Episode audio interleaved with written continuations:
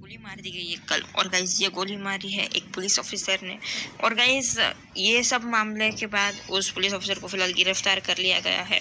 हमले की वजह फ़िलहाल क्लियर नहीं है बट जल्दी क्लियर हो जाएगी और साथ ही साथ उनको जब गोली मारी गई, तब फिर उनको हॉस्पिटल लेके गए बट अनफॉर्चुनेटली वो बच नहीं पाए हैं। सो ये एक बहुत बड़े दुखद समाचार है सबके लिए। Thank you so much bye bye